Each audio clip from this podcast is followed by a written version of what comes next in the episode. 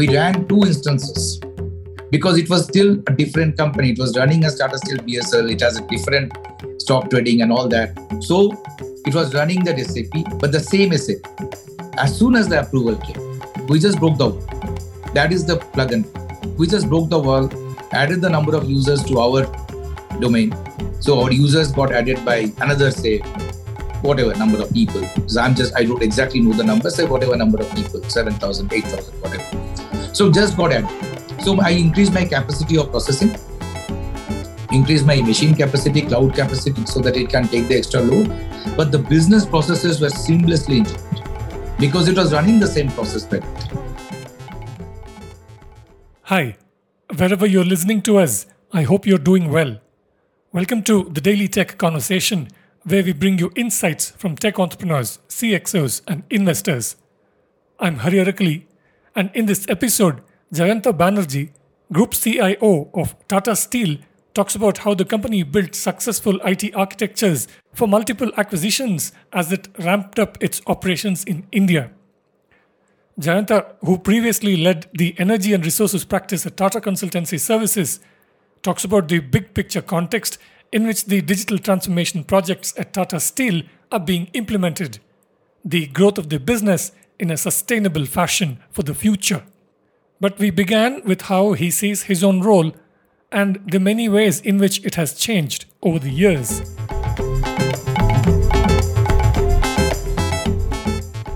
Very simply, I see my role as a business leader who invests in technology to create business value in terms of ROI, which is quantitative as well as qualitative. Because I truly believe that technology is not the most important aspect. Technology needs to be contextualized to the business context to create value. And we see that whenever that does not happen, and that's the challenge. If it doesn't happen, then technology by itself cannot exist. Right? So it's an enabler. But anyway, how it has, and this role has changed over the years, right? So over the last 30 years, whatever I've seen, IT has moved from a typical back office function, right? To right now at the boardroom, if you will. That's the journey IT as an industry has kind of transformed itself. So it used to be, if you look at the, just not going back 30 years, but if you look at the early 2000s, to say 2010 or what, IT predominantly gained a lot of importance from a standardization perspective. Right? So it was ERP-led. Because if you have observed at that time, SAP and Oracle and all the other ERPs, and they were leading the kind of industry transformation that the business processes need to be standardized. And that was an opportunity at that time. Across the enterprise, within enterprises, that was a decade led by standardization. Then it switched gears. As if you look at, say, around 2015 to even now, but it has fast accelerated in the recent years. It is all cloud-led, in my view, from a technology perspective. So your data can be anywhere, and you don't need to go to the computer to access your data. Your data is with you. Now, even if you're an automobile, that's your edge computer. Even wherever you are, data is with you. And the third dimension that is now, and that I call is the data democratization. So we move from standardization to democratization and now to personalization or hyper-personalization, whatever way you want to put it, which is going to be led by AI, and the future of the industry is going to be led by AI.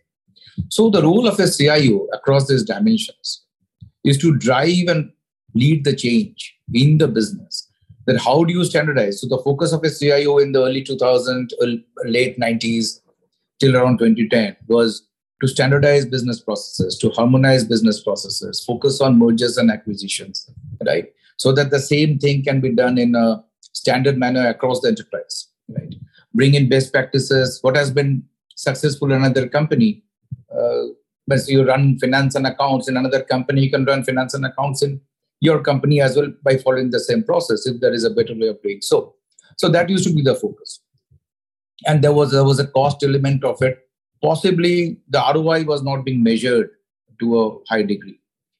Now when cloud came in, the CIOs are now looking at leveraging that infrastructure to see that, okay, how the business models can be changed. You have seen across the globe, there are many, many companies So we've changed the business model by leveraging cloud, right? By leveraging data that is available with us always.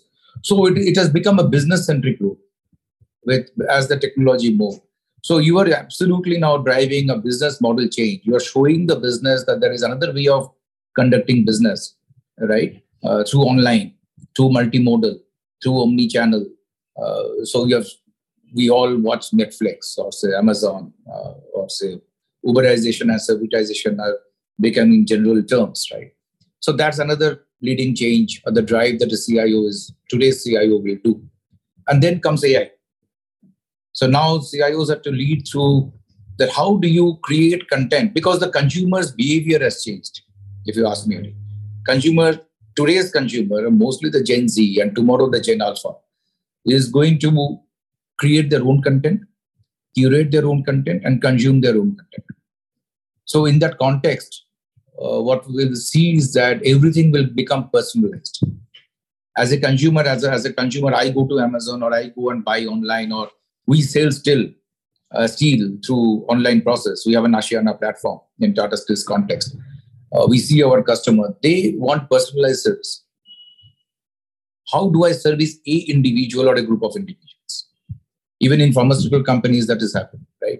So that change needs to be driven and AI as a technology will help. So CIO's role is changing as to continuously look at what is the technology that is available, how to invest in the technology and create that ROI in terms of, say, profit or qualitative benefit or a business model change. So that is why I said what I said, that the CIO has become a business leader. At least I look at it that way, who invests in technology to create and contextualize to business to create that ROI.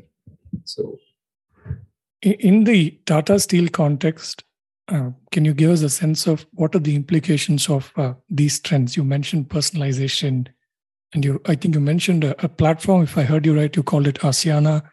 See, Tata Steel as a company has always invested in technology and has always spearheaded and adopted technology in its forte. The conventional manufacturing company, if you go by a lot of data, people say that manufacturing company do not imbibe technology to the extent a financial services company. Well, yeah, that is true to a large extent. But I'm proud to say that Tata Steel has adopted technology. So way back when I talked about standardization, actually we did a single instance S4HANA implementation when S4HANA was first available, right? So the point is that, and this was arguably one of the largest migrations in Asia, definitely, and maybe globally, one of the few very large-scale migrations that we did. So standardization was one aspect. What it did to business is that today it has become a plug and play. I'm not only talking about SAP, I'm talking about the whole standardization tech stack, the entire ERP and a lot of stuff. We created a template for ourselves where any acquisition that we do becomes a very seamless integration into the company. And that is very important, very, very important. As you know, we acquired long products, the Usha Martin, Tata Steel LP that is today. We acquired Nilachal. We acquired Tata Steel, Bhushan Steel, which is a part of Tata Steel today, which is, we call it Tata Steel Meramandali. These are very large, complex acquisitions, right? And when we did the acquisition, we did not have much IT systems in the company that we acquired, right? So, but they seamlessly became a part of Tata Steel without disrupting any of the business because of this standardization and the plug and play ability that we have created. So for us, it is just an addition of some more users, integration of some more processes, and quickly catering for the new processes or the new business lines that the acquired company may or may not be having, right? So it has become very, very seamless, and we are doing it in a matter of 2 to 3 months, or sometimes in a matter of 10 to 12 weeks, right? So that is the power of standardization, and that's very important to note. And we are proud as a company, we are still running a single instance S4HANA, which is something that I have not seen in my global exposure. Many companies do. It's a struggle, but we have been lucky and we are proud that we have been able to do that. That is one aspect. Second, from there, we move to democratization. And there's a reason we made significant investments in around 2018 in creating the democratization template, because we thought and we saw that data will be the key thing, right? and we have to give the data at the consumption layer to create business value in the hands of the consumer. And the consumer can be an enterprise consumer, a consumer can be within the company, and consumer can be the customer to whom we sell and do business with. So that platform, the data platform, was extremely important. So what we did, just to go into a little bit more detail and articulate it in a little bit, the way we actually did it is that we created a macro called Cloud Data AI. That's the three stages of transformation. We created a template. The first will invest in cloud, which will give us the democratization and standardization template. Then we'll invest in data, which is going to be the key for any business insights to come. And then we will invest in AI. Not necessarily in that one has to finish before the other can start, but it is sequential, as well as some bit of it can be done in parallel. Then we gave us a 7-layer architecture, which is extremely critical. That is, you build the road before building the car. And that's a philosophy I firmly believe in. Right?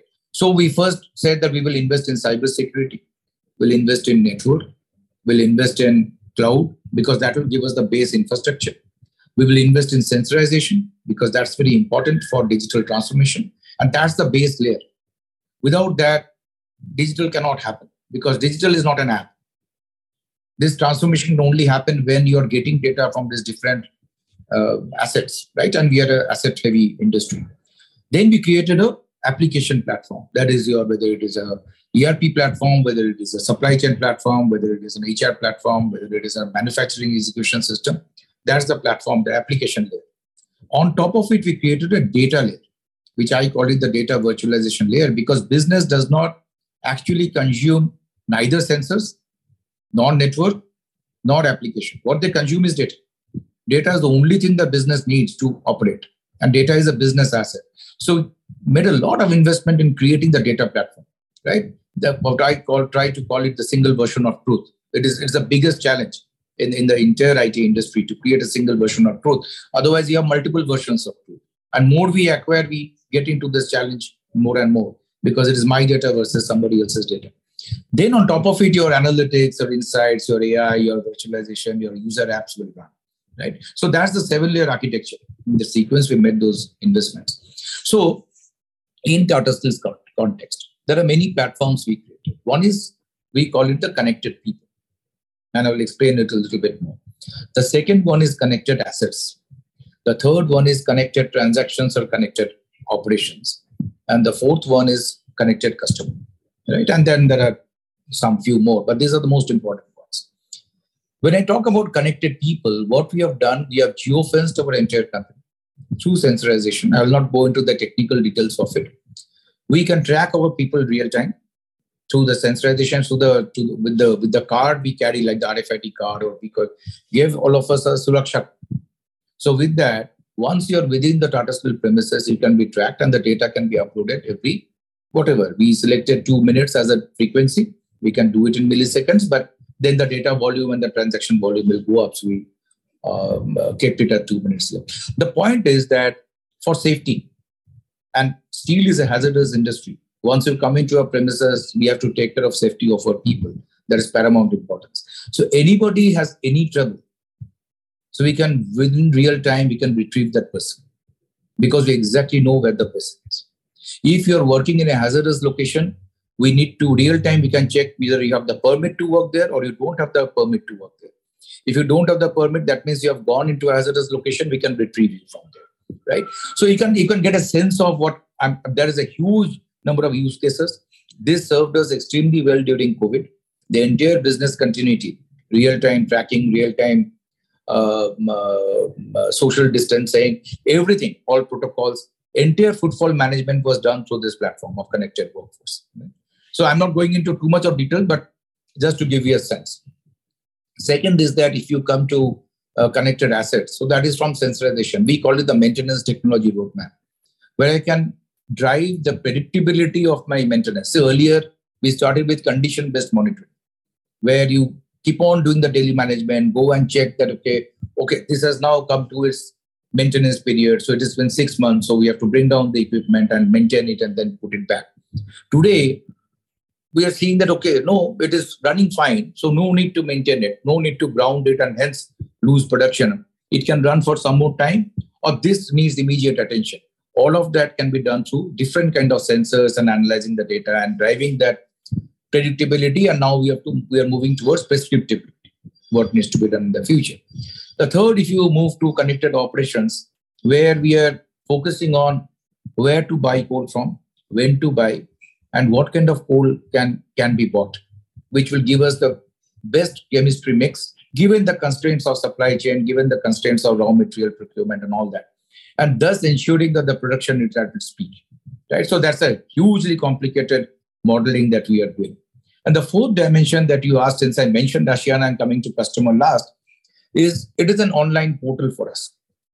And there are many other, this is the B2C part of it, and there are B2B and corporate customers part of it, where fundamentally what it does is we put a catalog of what our products are online. Customers can come and choose. It's an individual home builder platform. So if I want to build a house, so I need steel, I need many other materials. I need labor. I need other materials. I make it very, very convenient for the customer to find all of it together at one place and then create the BOQ, create the BOM, and then make sure that he's able to get everything together, everything at one place, cost estimate, everything to build his house. So that is the Asiana portal. And that is just accelerating like anything, because more and more people, including people from outside of India, they want to build a house for their parents living in India, but they are actually living in US, just as an example. And it becomes just an online transaction for them. So that is where the business is going. Just to give you a sense, I'm not going into any details, but these platforms actually serve us. There are many use cases come out of this platform. So once you build a platform, then every day when business wants something, it is readily available within a very short period of time. And the new use case can emanate out of this platform. So that's how we are running the operation. I talked about connected transactions. We have outsourced our, say, finance and accounting, HR, payroll, some part of IT, right? The transactional part of IT, procurement, all of that were outsourced so that the transactions run in a standardized manner and in a central manner, so that every business process in every corner of the company is run in the similar manner. So that's the connected transactions platform, so that we can focus on the business transformation and not get into the everyday running of transactions, right? So that is what is more automated and more tool-based. So that is a flavor. Again, from a more general audience's perspective, maybe you could give us a sort of very brief overview of the company. I mean, my own knowledge of the history of the company is also limited. I mean, I know it's more than 100 years old, and today one of the biggest steel producers in the world, global operations. Maybe you could give us a sense of the kind of global scale and scope of operations. How many people the group has, and all your digital transformation projects. How many people does it touch on a daily basis? Yeah, absolutely. So if you look at, we are a global company. Yes, you are absolutely right. Almost $32 billion in revenue, and all that is all information that everybody knows. But we have an operation in Netherlands, as you know. So that's our IJmuiden site operations. We have an operation in UK, and we have the operations in India and also Southeast Asia. But mostly, if you look at our future forecast and strategy, is that our growth will be in India. And that is where we are making all the acquisitions. So strategically, we are going to grow in India from a million ton perspective. So we are possibly targeting around 40 million ton plus, somewhere in the range of 40 million to 50 million by 2030 in India. Right. So that's what we were trying to do. And that is the reason, if you also look at the business between flat products and long products, will possibly make it equitable. And we have made those acquisitions like Nilachal. We made the acquisition like Bhushan Steel, we said, Meramandali. So the 116-year-old plus year-old company is Tata Steel Jamshedpur. Whenever people think about, for general audience, think about Tata Steel, it is Jamshedpur. Yes, that is true. But Jamshedpur capacity is somewhere in the 10 to 11 million ton capacity. And I don't think that there is any expansion that will happen in Jamshedpur. So we are already reached the highest capacity. Right. So now, after that, you're seeing that we have done a lot of investments in the build of Odisha. So whether it is Kalinganagar, which is a very new plant, right? Then we have Meramandali, that is Bhushan Steel. We have Nilachal, So we have also done the other acquisition, that is a long product. So you can see that the epicenter is moving from Jamshedpur to other places. So that is how we are growing in India. Let us see what more to come. Right. So the earlier point you made about how you've made it easy for acquisitions to become a plug and play integration. So I'm getting a better sense of what you meant by that in the context of how you're saying you're moving, sort of the centrality of operations back to India. Can you give us one or two examples of the kind of challenges you had to tackle, things that you had to keep in mind in figuring out what's the right way of doing this plug and play integration on the tech front when you're anticipating so many acquisitions and different systems and so on? Yeah, absolutely.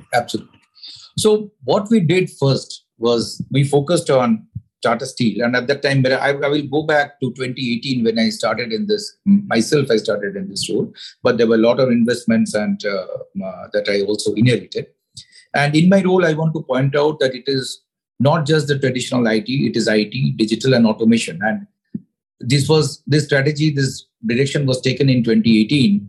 And it was a strategic decision because the automation means the level 2 systems in our parlance. It is a plant automation that just sits on the electrical layer, right? It is extremely important for an industry like us. And that we included a part of information technology because there is a lot of data that is getting generated and all that. Having said that, I will again go back to the 7-layer architecture to address the question on challenges. First, we said that we will create a standard template. And what is a standard template? Standard template is the mothership, that is Tata Steel at that time. Meramandali was not there, Long Products was not there, Nilachal was not there, Kalinganagar was there, right? So this is a standard template. It has to have a standard business process of how to run, say, HR, how to run finance, how to run accounts, how to run IT, right? How to run procurement, how to buy coal, how to process. There is a standard template and all of it is codified. In our case, it is SAP and it can be any other ERP, but as I said, it is a single instance S4HANA implementation. So all of it is codified, the transactional part of the business there, so which is one template. And we decided this is the template. Second is that we said that there will be one template of manufacturing execution system, which are running the mills, right? Then there are ways of sensorization, right? Every asset we wanted to have degrees of sensorization so that we can read it from a distance and do whatever we need to do with the data.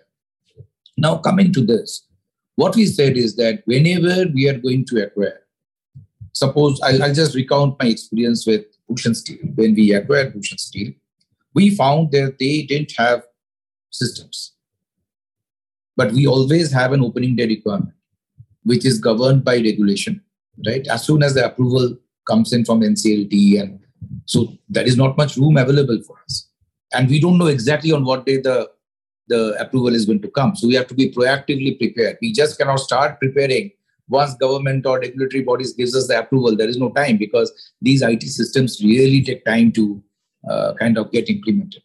So what we did is that we copied the entire template of Tata Steel onto Bhushan Steel. They didn't have a system. We just said, we will just copy the same template. We transferred people from the mothership organization to that organization, right? To understand the business processes and slowly infuse the Tata Steel way of running the business for similar lines of operation. And there were new lines of operations also for which we learned from the asset that we acquired. And then it is a big challenge because when people go from here, they're used to much higher level of comfort in the sense that there is a running SAP, there is running surround systems, which makes it easy to transact in SAP. A lot of productivity tools are there. And there suddenly those people have to run transactions there without this. It is a difficult proposition for business. So there is a lot of effort, but that is learning curve. So, and that is best practice sharing from both ways. So it goes from Tata Steel to that, from safety, from HR, from IT, from finance and all that. And also there are some learnings that we get from that asset was doing well earlier and in terms of operation, and we imbibe that. That's the culture of the company. We keep on learning and be respectful to every entity. Right? It is not that we are acquiring a company does not mean that we will bulldoze all our processes there. We also learn if there is something good there. So we do that. But we, since it's a different legal entity, to answer your question directly, we put a wall. We ran two instances because it was still a different company. It was running as Tata Steel BSL. It has a different stock trading and all that. So it was running that SAP, but the same SAP. As soon as the approval came, we just broke the wall. That is the plug-in. We just broke the wall, added the number of users to our domain. So our users got added by another, say, whatever number of people. Because I don't exactly know the number, say whatever number of people, 7,000, 8,000, whatever. So just got added. So I increased my capacity of processing, increased my machine capacity, cloud capacity, so that it can take the extra load.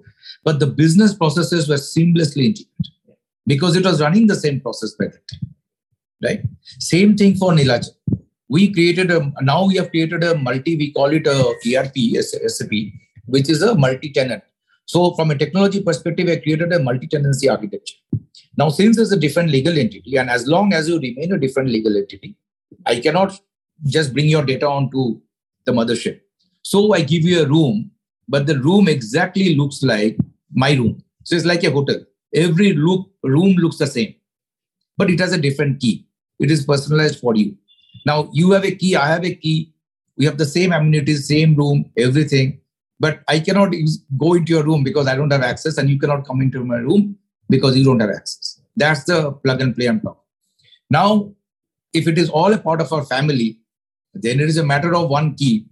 And then you just move from one room to other, right? You have access. So that is the whole point. So that is the plug and play we created. So this 7-layer architecture, the macro cloud data AI is the strategy. The 7-layer architecture is our building the road and how we build the road, how we build the IT architecture. And the process is then we use the same template so that we don't create another instance and create another instance and run different acquisitions in different manner. We run the same process. And if there is a separate process, we cut it from the same. So simply put, it is a hotel is the best example with similar size, similar looking rooms. Yeah, there will be some premium rooms, some economical rooms, depending on the business needs, but more or less it is a standardized function. And so that is how we have done it. Typically, how much time does it take for you to integrate the two IT systems? I mean, maybe pick any one of your examples and give us a sense of how long it takes.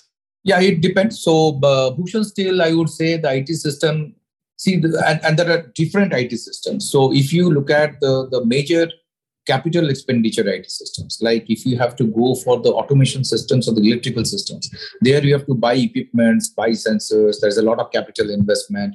It is more hardware than the software. There it will typically take year or year plus, somewhere between 1 to 2 years, right? And progressively. So we first enable all the furnaces, blast furnaces, because that's important for us. So depending on the operational criticality, we will make those investments and so that we can run it more effectively. And it is all about data. Second is that the ERP system, for example, a company like Bhushan Steel, which is now Tata Steel Meramandali, to stabilize everything, the SAP implementation was 6 months, and then stabilizing MES layer and all that will be again a matter of one plus year. Nilachal, we did it flat, I think 10 to 11 weeks. We promised 12 weeks, we did it before time. Because it was a standard template, it was a smaller company, just went and on the cloud we did that, right? So, and similarly, if you are now looking at other smaller subsidiaries, we have a lot of subsidiaries both in Europe as well as India. We have also created, we have a major transformational program called One Reporting and One Planning, which I did not talk about earlier. And this is a major, major investment. We said that since we have so many companies and we have so many subsidiaries, if we have to close our books, and if we leave it to individual company closing their books, everybody will take their own sweet time. Everybody will do their own different method. And then they will give us the annual closing. And then by the time we close our books, we'll never be able to close it. So we took up a project that how can we close our books in flat 15 days? From whatever 45 plus days we used to take earlier. So we implemented a concept called central finance. And we call it one finance at an architecture level. Central finance is a technology. So whatever may be your system, I am running SAP, somebody is running Oracle, somebody is running a different version of SAP, somebody is running Excel sheet, somebody has no system and manually entered it. So while we proliferate the single instance across, or the multi-tenancy that I talked about, we put central finance on top of it, which has an ability to read from multi-variant systems underneath and give me one chart of account and one closing, which is implemented as we speak, right? So the central finance is driving a standardization single reporting platform across Netherlands, UK, Southeast Asia, all India subsidiaries, all Europe subsidiaries. And so we are able to close our books as a single entity, right? So similarly, we are going with one treasury. We have one Anaplan. Anaplan is our planning mechanism. So the point is that the financial planning and the business planning is done on one platform across all the subsidiary companies. So as a larger gamut of things, when I said plug and play, all these go into that. All these go into standardization. One enterprise system, you become a part of it. Oh, okay, today you are a different legal entity, so you cannot become a part of it, but be the same as me so that I don't have data discrepancy. And I will have a data capture mechanism on top. That is why the data platform is important. It does not matter what system you run. I will create a universal data layer, single version of truth, on which my business will be able to do reporting, planning, analytics, AI, and create business insights. So that's the architecture. On the automation front, can you talk about what are the most important areas where you are really pushing for automation? And I'm also kind of driving towards getting you to talk about how the transition at Tata Steel might be happening on your supervision from what you all call Industry 4.0 towards 5.0. Maybe you could start with what are the important areas where automation is very important for you? The framework that I talked about, I named it the seven-layer architecture as Industry 4.0. And now I have named it Industry 4.0 and 5.0 because there is a distinct difference between 4.0 and 5.0, and I'll explain what it is. So what we have done at a macro level, if you look at Tata Steel, we are running around, I think it is right now around 1400 plus descriptive analytical models, which our operation runs on those models. It is nothing manual. It is the model running it. Descriptive. That means it is on a Tableau screen and you are able to kind of do your own analytics on it and take decisions. That is one aspect.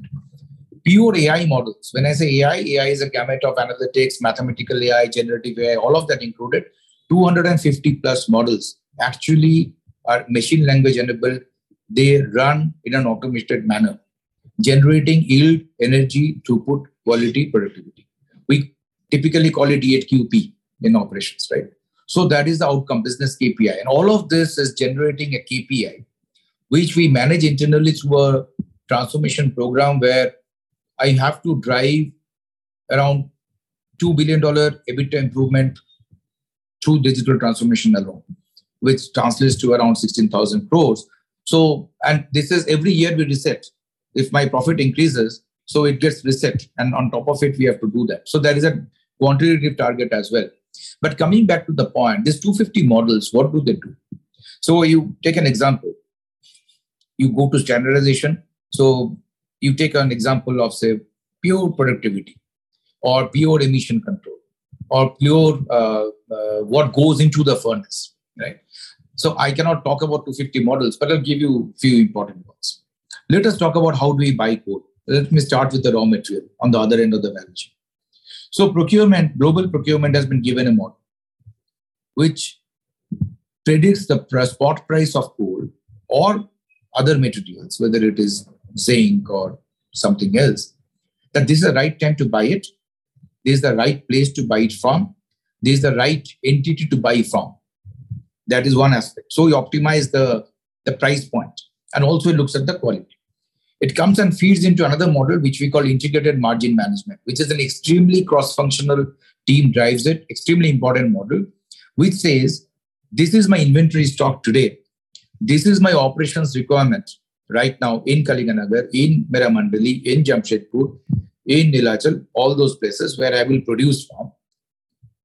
So, and it is a challenge because supply chain is getting restricted. There are a lot of, it's a VUCA world. So every time there is a new surprise and all that. So is the raw material available? Now we will say, the model will run and say, this is the raw material that is available.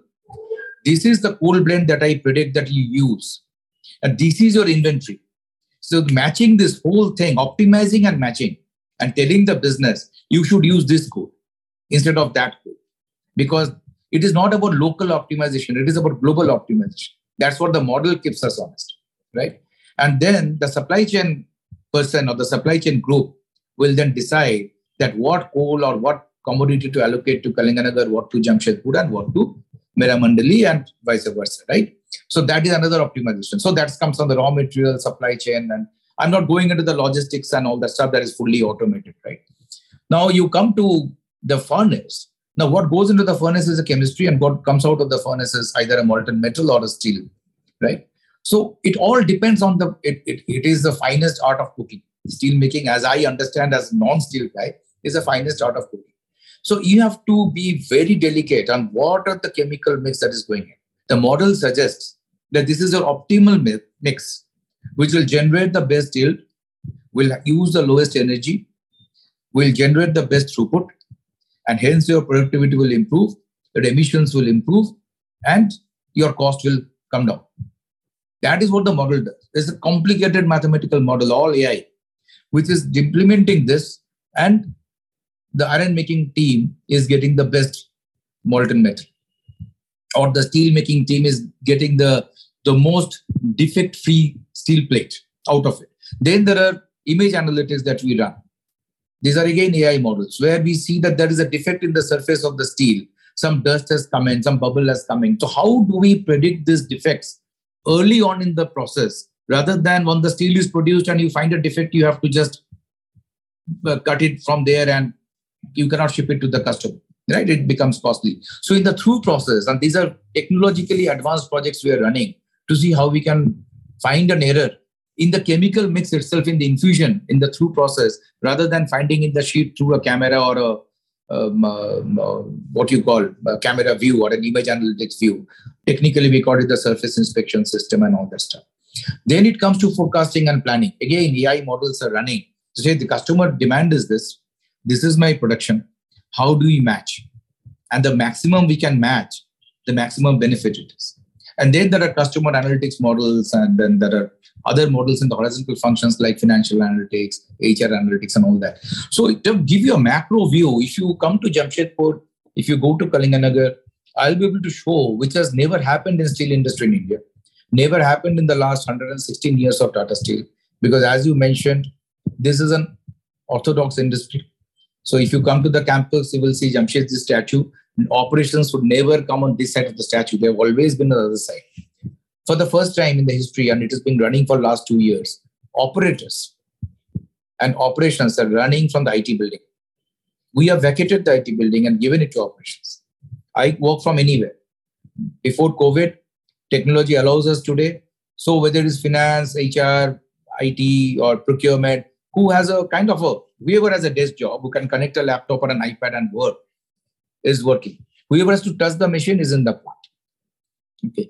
But now we have asked the operations to come and sit in the IT building, which is 300 kilometers away from the mines, which is 10 kilometers away from the real operations. And they are able to see on an LED screen, and it's a control room, you can imagine, with a lot of panels. The digital twins are running. It's a replication of the replica of the plant, replica of every equipment, replica of every process. It is running its own analytics, giving alerts. It is a lights out operation. So we call it integrated ROC, integrated remote operations control.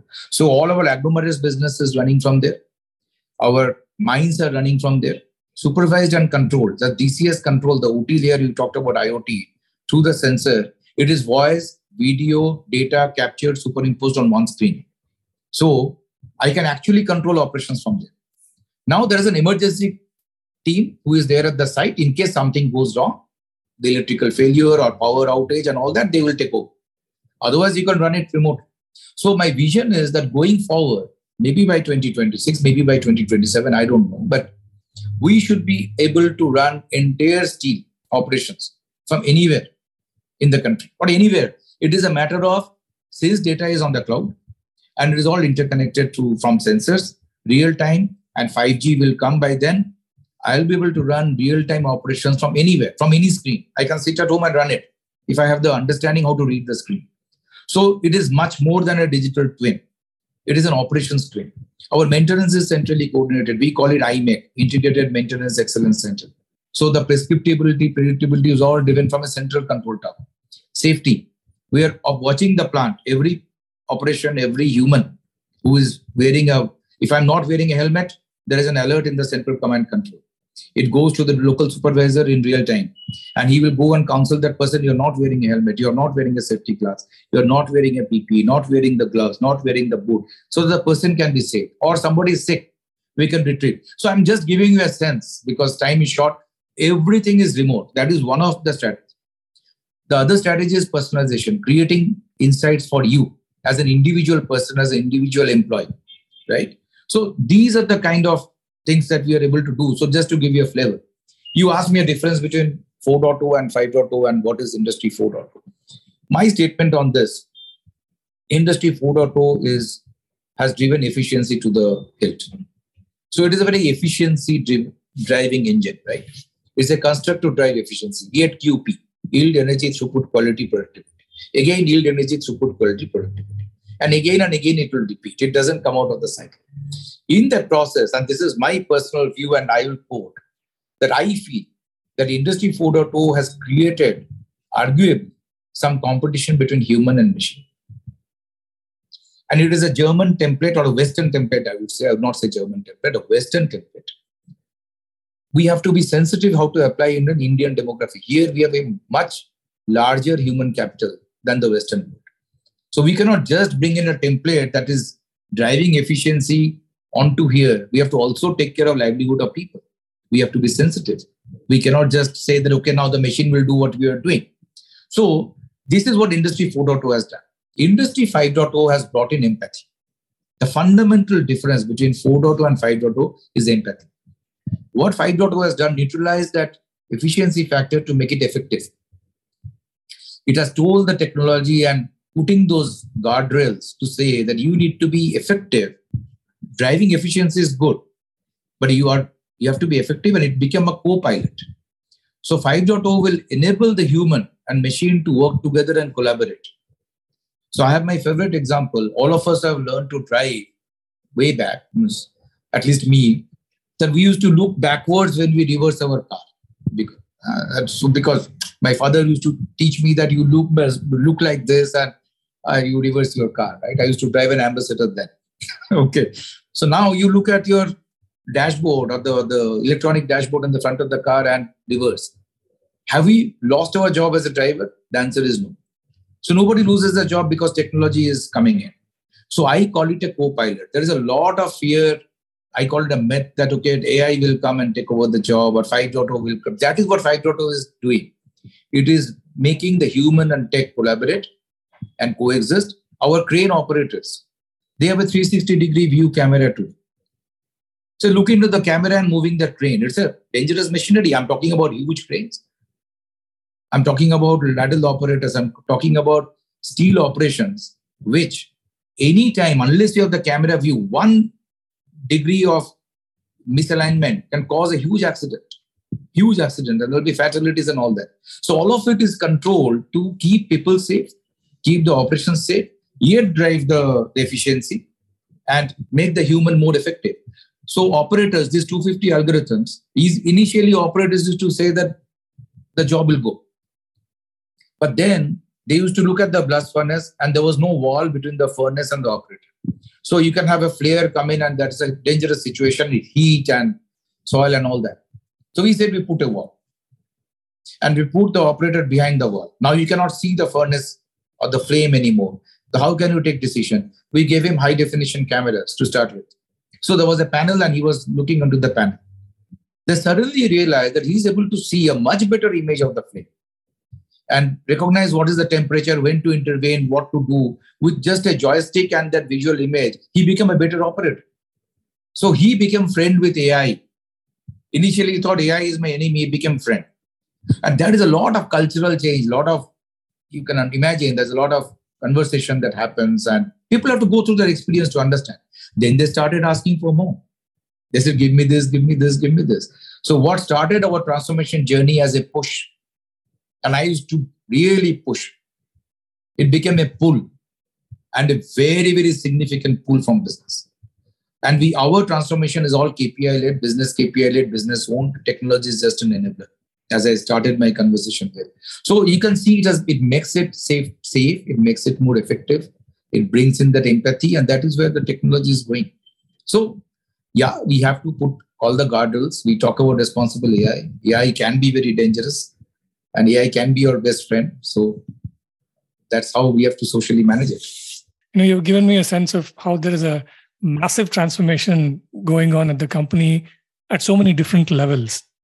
So the question is, if you step back kind of and look at all of this, can you think aloud about what is the big picture here for Tata Steel? Big picture here for Tata Steel is that, as our MD keeps on saying, that we need to be future ready. So that is the guiding mantra. We need to be future ready. It is not about running the operations today. It is always there. We have to run our operations safely, efficiently, and effectively today, which is fine.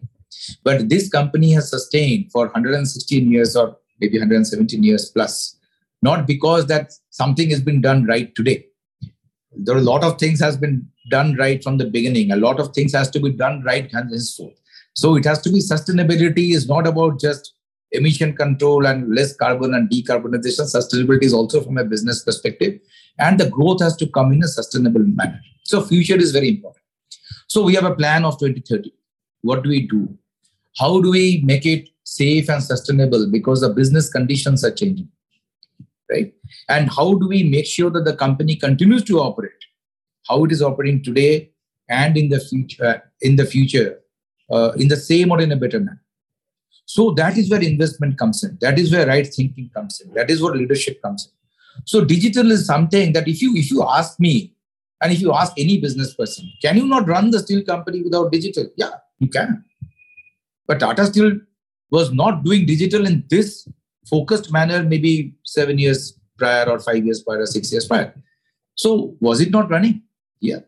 If you remove digital from the company today, will not the steel company run? It will run. But will it be future ready? No. Will it be able to face the disruptions? No. When COVID happened, I don't remember the exact dates, but I remember March 31st or something around that. We were in a lockdown situation in 2020. Right? So India was locked down. There was absolutely no noise. Entire business. And I'm talking about a 117-year-old company who has never even imagined how to run a steel company remotely or virtually. And in Jamshedpur, office or workplace is 2 minutes away from home. Everybody lives there. Everybody loves to go to office.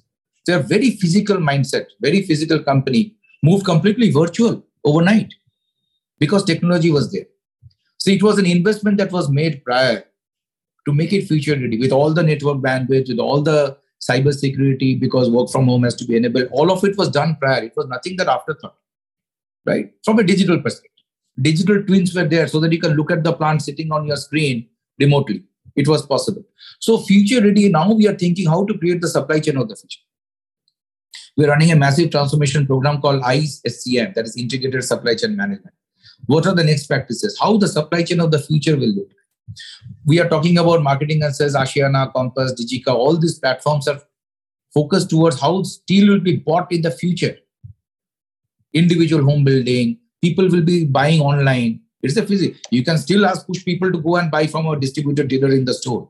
But can I send steel to their doorstep where they need it? So that's the transformational thinking, right? If you look at buying coal sitting on your computer from, say, some other country, right? That is the model is predicting, go and buy from here and we can negotiate a contract and all that we are doing. Whom to allocate, it is all that, everything is now being made possible through a screen. And the screen can be anywhere in the world. That is future ready. I'm saying business is also thinking about. Because I'm not an expert in that subject, but how to create sustainable furnaces, right? Whether it is an electrical furnace, whether it is the less carbon emission, the technology, the steel technology change, that is also to be made future ready. Then comes talent. The talent, why I'm saying I'm pushing personally so much on integrated remote operations. We can still be in the sinter plant and run sinter plant. We can still be in the mines and run mines. But in the future, will you get the right talent to go to those mines? Will you get the talent to come and work in the sinter plant in that hot, humid, horrific climatic conditions and in hazardous work zone? It is not safe. So talent of tomorrow may not want to come unless we tell them that you can sit wherever you are and still run the port, still be trained on steel technology. So if you come to our control tower, it has become talent agnostic. Talent can be sitting in Jamshedpur and run business in Kalinganagar. If Jamshedpur is off, God forbid, for say pandemic or similar some situation, I can still run the steel operation. I can run it from Bombay. So the point is, if you look from a talent dimension, that demography is completely changing. If you look at sustainability dimension, as you know, all of us know, sustainability dimension is completely changing.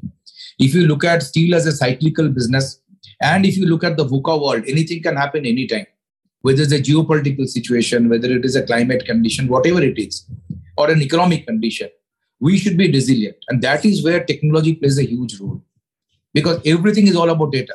How humans take a decision, you have more information, you ask people, if non-digital, and you take a decision based on data you gather. That is where information technology is now taking the boardroom place, practically speaking, the seats at the table, to bring the data to you. But I'm not replacing the human. I'm just aiding the human with the much needed additional intelligence, which is called AI, artificial intelligence. Then you apply your judgment and your gut feel, your experience onto that, and create a much informed, better decision so that it is future ready, more resilient, more shock proof. So that is where it is. Give you a high level answer. I can go on this subject, but I think future ready is the big picture. And if I have to break down into what are the three macro things that we want to deliver, it is remote operations strategically, because I feel it is much needed in the future, and we are very proud that we have done whatever we have done. Hyper-personalization and personalization. That is, we will work for individual. Every individual employee has a different need. We have a MyApp application so that the workplace, we are not asking people to go to work. We are saying, I will bring the work to you. And you customize how you want to do your work. But it will be on a screen, right? So that is a possibility. We are making the workers' life very, very as comfortable as we can make by giving him more intelligence, bringing the worker or the operator in an air-conditioned room in a remote operations, right? And the third dimension is excellence at all touch points. Whoever, whatever is the stakeholder, the shareholder or an employee or a customer or whoever it is, whatever interaction we have with Tata Steel, it should be an excellence. So that is our dream. That is what our MD keeps on pushing us. So that's our aspiration. We'll get there someday. We're on that journey. One question I wanted to ask was, you did mention talent. I'm thinking part of your mandate is to continuously deepen the bench of leaders on your team. Can you give us a sense of some of the most important things you're doing on that front? Yeah. So as a Tata company and a Tata lifer, I would say that I have seen my experience that our bench strength is extremely deep. I've never seen in my career, I've never worked in any other company other than DCS and Tata Steel. Any leader, they are missed personally, but professionally, I've always seen that another person, whoever comes in, has done an equal or better job, right? So that means the bench strength has been there. So the point here is that first is the culture, that taking care of people. That is an ethos, right? Different Tata Group companies will do it in a different way. As I have seen TCS and Tata Steel, methods may be different, but the point is the focus on their overall well-being is the most important. If you go and talk to our VP HR, what she will say that so much of emphasis on their well-being, whether it's a mental well-being, whether it's a physical well-being. We just discussed yesterday about a health app, how to make people more healthy. Without asking them to do anything, we should motivate them to do something. Eat well, exercise, take care of yourself. How we will do that through digital intervention is something TCS has also done very well and Tata Steel is also now doing. So if we take care of the people overall, then they will give their best. And if they are not giving their best, how to help them to give their best, right? So those are structural interventions and all that. Second is that enabling and adopting whatever I talked about in the last 40 minutes or so, it all goes into adopting to the new generation or the new ways of working. If we are Tata Steel and we have stood there for 120 years and this is my method and you have to come and work in my method, it doesn't work. It just doesn't work. So again, the question, previous question on future readiness, it comes to that we are taking care of the future talent. We're taking care of their needs and wants. We have a strategy and we have a policy for gig workers. We're allowing them to come in and work, right? Through digital platforms and all that. We're training them digitally. We're using AR, VR, we're using metaverse so that they can be anywhere in the country and still be employed. So all those count. We are a very women-friendly company, right? So the number of transgenders employed in the company, but I don't think any other company in India has ever done it. In the operations, number of women in the operations. We have programs after programs, not just to create an impact in the media. Really, we are doing so. And we believe that will create that. If you come to Jamshedpur, we have our own sports club, right? Why? We want to create Olympians for the future. That's our investment. So investing in people, Hari, is the key point, which keeps the talent motivated. And we have many, many leadership training programs, many interventions within the group, outside the group, so at different levels, which always trains the people. And I always say that dealing with ambiguity is the first and foremost skill set you should imbibe. So pushing people, I personally believe in pushing people out of the comfort zone. Not everybody will agree. Everybody has their own method. I give aspirational goals. Like I want nobody, when nobody is thinking about remote operations or in steel industry, I would say this is what I need to be done. This needs to be done. So people initially will get into shock, but then they will accept it, they will understand it. And once they have done it, they say, I have also done it. So ordinary people can do extraordinary things. So I think that is how we are pushing. Very nice. Truly super conversation for me, sir. Totally enjoyed it. Don't know where the time went.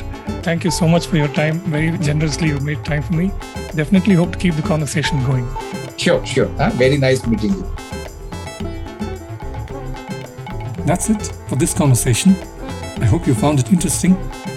You can find all our podcasts at ForbesIndia.com and on your favorite podcast app. I'm Hari Arakali. Thank you for listening.